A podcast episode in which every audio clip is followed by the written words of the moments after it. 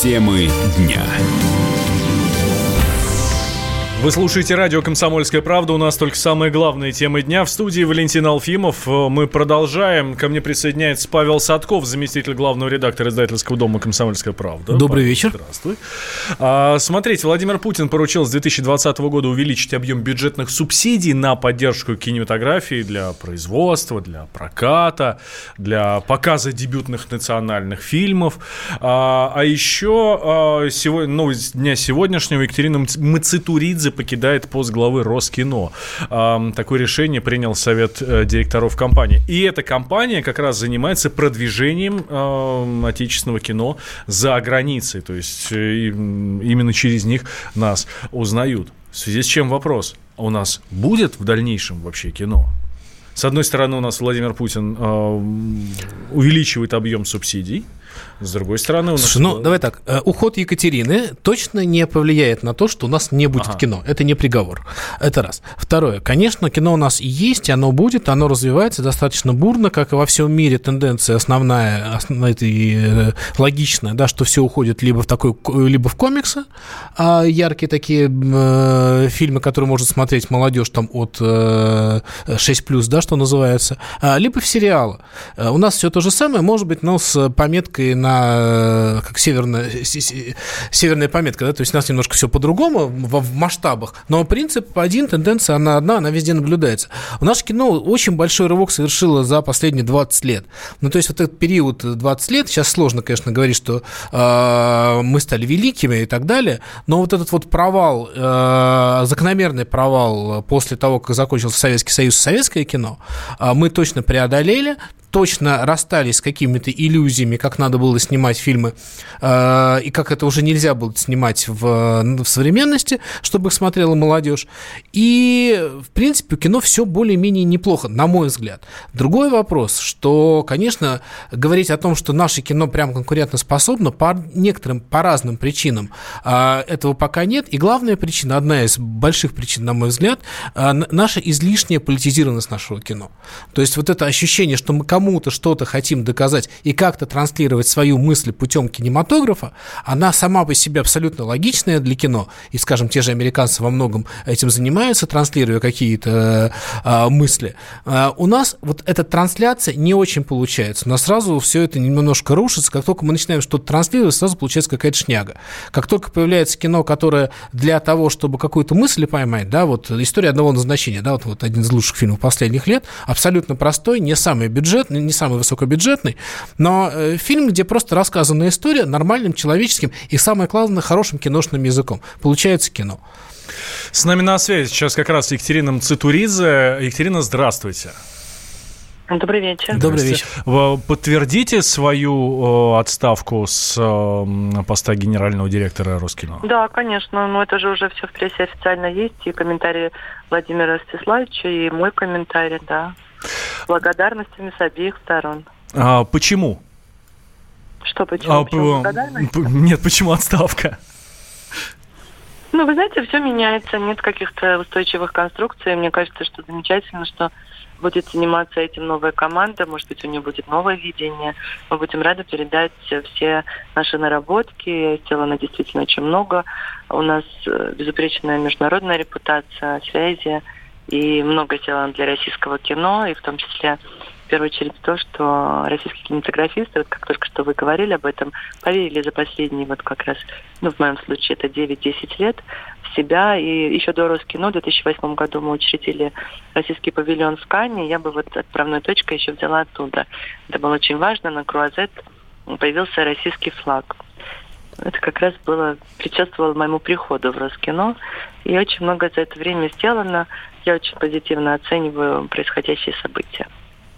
А, а, можно поподробнее тогда, что было сделано? Российский павильон в Канне, это очень круто. Российский Здесь павильон в Канне мы учредили в 2008 году, как я угу. уже сказала, а в да, я пришла в 2011. Тогда компания называлась Совэкспортфильм. И мы сделали ребрендинг, э, назвались Роскино, я лично придумала это название. И э, Роскино Russian Cinema Worldwide. И действительно, Роскино стало представлять Worldwide русское кино. Мы расширили невероятную географию, поскольку в основном были фильмы представлены на двух-трех примерно рынках. Мы расширили это до 9-10 рынков в год, от Гонконга до Берлина, от Лос-Анджелеса до Торонто телерынки включили в свою орбиту, анимационные рынки. Много всего было сделано на этих рынках. Э, в первую очередь расширено наше присутствие, как жанровое, так и, э, скажем, возрастное, потому что в основном это были одни и те же люди, которые ездили, представляли свои фильмы. Мы расширили невероятно, потому что очень много молодых через Роскино стало попадать и на рынки, и на фестивали, и иметь возможность представлять свои фильмы.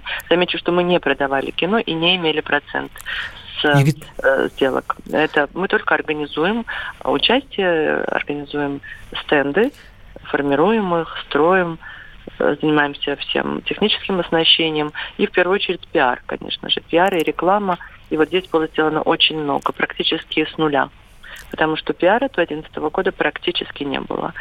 Мы структурировали ежемесячно, два раза в месяц у нас есть постоянная информационная рассылка для всех международных партнеров и коллег и фестивалей. Ну, а если говорить, что сделано в именах и лицах, это много всего, и это займет не один час. А можете назвать, на ваш взгляд, вот тройка фильмов, ну, три фильма, которые, ну, да. наиболее популярны за эти годы на Западе, вот, э, опять же, вот ну, всей этой обширной географии, которую вы упомянули? Вы знаете, я хочу, я назову, наверное, все-таки имена, ну, потому что фильмы это немножко у совсем узко. А, ну, я назову в первую очередь Александра Сакурова. И это была наша первая пиар-компания в 2011 году, когда мы пришли. Фильм «Фауст». И mm-hmm. он тогда получил «Золотой лев Святого Марка». Это впервые было в истории Александра Николаевича, его фильмографии и фестивальной его истории. И это было очень для нас значимо и весомо, ну, кроме того, что это была наша первая пиар-компания. И Венецианский приз, наверное, это одно из двух-трех главных премий мира. Кроме этого, я назову обязательно Кантемира Балагова, потому что Кантемир – это наша маленькая гордость, я имею в виду маленькая не в масштабе, а в плане возраста. Потому что в 2016 году он впервые прилетел по нашей программе Global Russians, это бренд Роскино, он прилетел в Кан на российский павильон, где была презентована мастерская Александра Сакурова э, в числе других талантливых студентов. Их было шесть человек. И Кантемир так же, как и остальные, уже вышел на фестивальную орбиту буквально через год после той презентации, пресс-конференции, обучающих программ. Он э, вернулся уже к нам со сценарием, и через год он уже был э, на Канском кинофестивале в, со своим фильмом «Теснота», который тогда снял э, Александр Сакуров, как раз как продюсер. Такая преемственность. И этот фильм, который вот он уже второй фильм был в этом году «Дылда», мы также всячески поддерживали его присутствие на разных американских фестивалях в Торонто, Телурайте и так далее. Э, я вообще считаю, что если говорить еще о продюсерах международно успешных, конечно же, Александр Роднянский. Мы с ним все эти годы с фильмами Звягинцева, с фильмами Кантемира и другими его проектами плотно работали и уверенно будем продолжать работать и сотрудничать в разных качествах. Екатерина, еще, если позволите, один вопрос. У нас не просто так много А хотел... если говорить еще талантливых, вот я все-таки третьего назвала бы, Да-да. конечно, Кирилл Серебренников, потому что я не скажу, что мы много занимались его проектами, в основном Илья Стюарт занимается, он с нами консультируется, мы помогаем по пиару. Ну, э, все-таки Кирилл Серебренников сам по себе, он, скажем, э, и его история, его сложные моменты и его талант позволили ему стать э, большой величиной на международном уровне. А, скажите, э, есть такой стереотип, не знаю, стереотип это или нет, но такое впечатление, на самом деле, чисто по формальному признаку может э, сложиться, что для того, чтобы российскому фильму добиться успеха на Западе, ну, он должен быть, скажем так, достаточно э, суров по отношению к российской действительности, вот так аккуратно я выражусь. Ага. Э, ну, то есть, грубо говоря, надо показать что-то, что, что плохо, и тогда там скажут, да, это хорошо. Я, опять же, без каких-то... Да, да, я политических... Но, тем не менее, вот это, к этому стереотипу как вы относитесь? Ну, действительно, вы правы, стереотип такой существует, я к нему никак не отношусь, и этот стереотип ко мне также не относится. Но я хочу сказать, что э, вот э, фильм упомянутого Кирилла Серебренникова, например, да, э, «Лето», да. который был самый да, классный, да. фильм, он никакого отношения к критике это правда, да. не имеет. И это, наверное, одно из самых жизнерадостных, э, одно из один из самых жизнерадостных российских фильмов за последние годы, и он был очень успешен. И я лично была на премьере на Канском фестивале и видела реакцию зала, И этот еще один стереотип он разбил о том, что наша музыка никому не интересна, и что это фильм о внутреннем, внутренней звезде, неизвестной миру. Э, люди стояли, аплодировали. Я думаю, что личность э, тех музыкантов, о которых этот фильм, она затронула всех, потому что это была хорошая музыка и качественное кино. И очень сильная актерская игра, ко всему прочему, многих талантливых актеров. Фильм же это очень сложный механизм, да, то есть это конструкция из э, в первую очередь режиссера и дальше его умение создать свой мир и э, включить туда талантливых профессионалов из разных областей, в первую очередь актеров, ну и сценаристы. Угу. Екатерина, спасибо большое. Спасибо, Екатерина Цифридзе была с нами на связи. Теперь уже бывший генеральный директор Роскино, организации, которая, кстати, э, продвигает российские фильмы на Запад, э, вообще за границу. И делает это, как мы видим, очень даже неплохо. Сейчас сделаем небольшой перерыв. А тему кино мы обязательно с вами, друзья, продолжим. Павел Садков, заместитель главного редактора издательского дома «Комсомольская правда» вместе со мной. А меня зовут Валентин Алфимов. Мы с, вами, мы с вами подводим информационные итоги дня. Как я уже сказал, поговорим про кино еще обязательно. А, и, конечно, не забудем юбилей совершенно замечательного, ну, главного эм, Д'Артаньяна всея Руси, я бы так сказал, э, Михаила Боярского. Не переключайтесь никуда. Темы дня.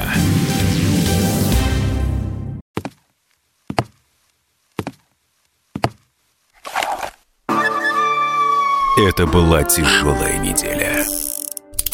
Хороший. Ребята, давайте жить дружно.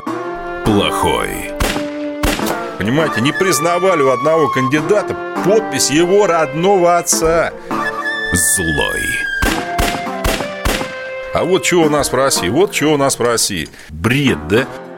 Николай Платошкин подводит итоги недели. Каждую пятницу на радио «Комсомольская правда» в 6 вечера по Москве.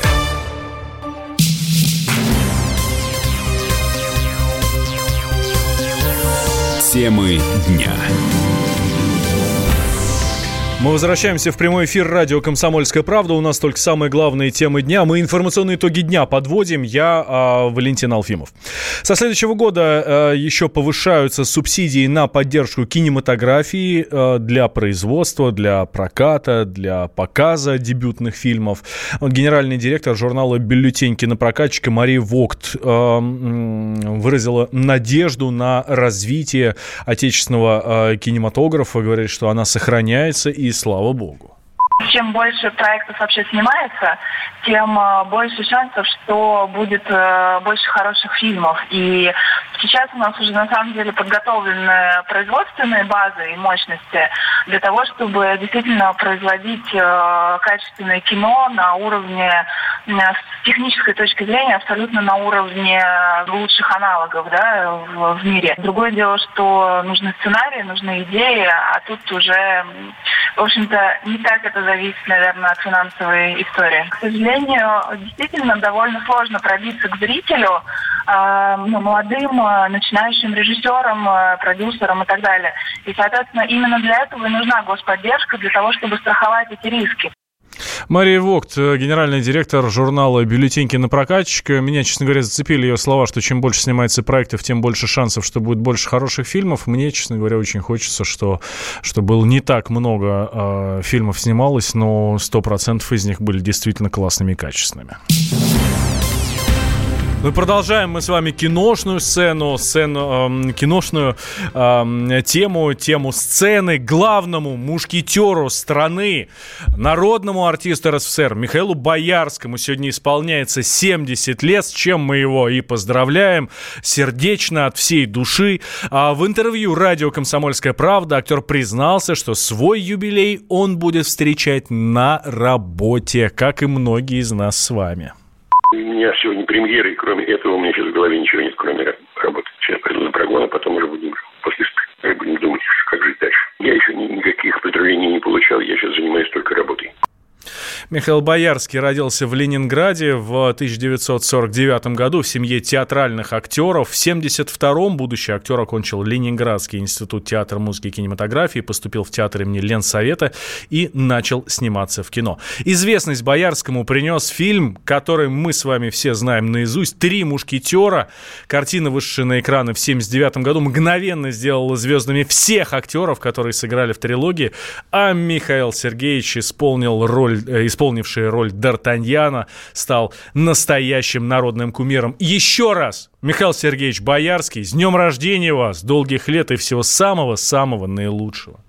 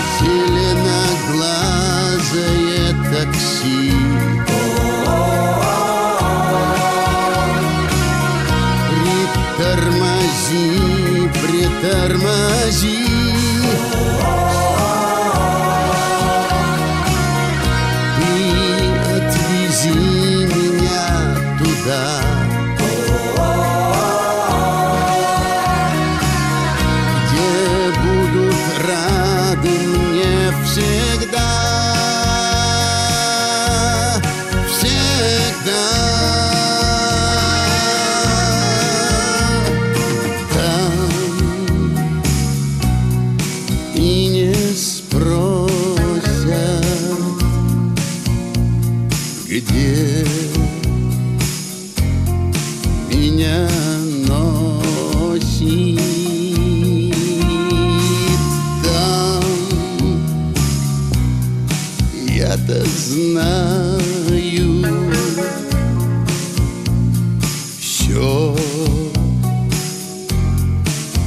Они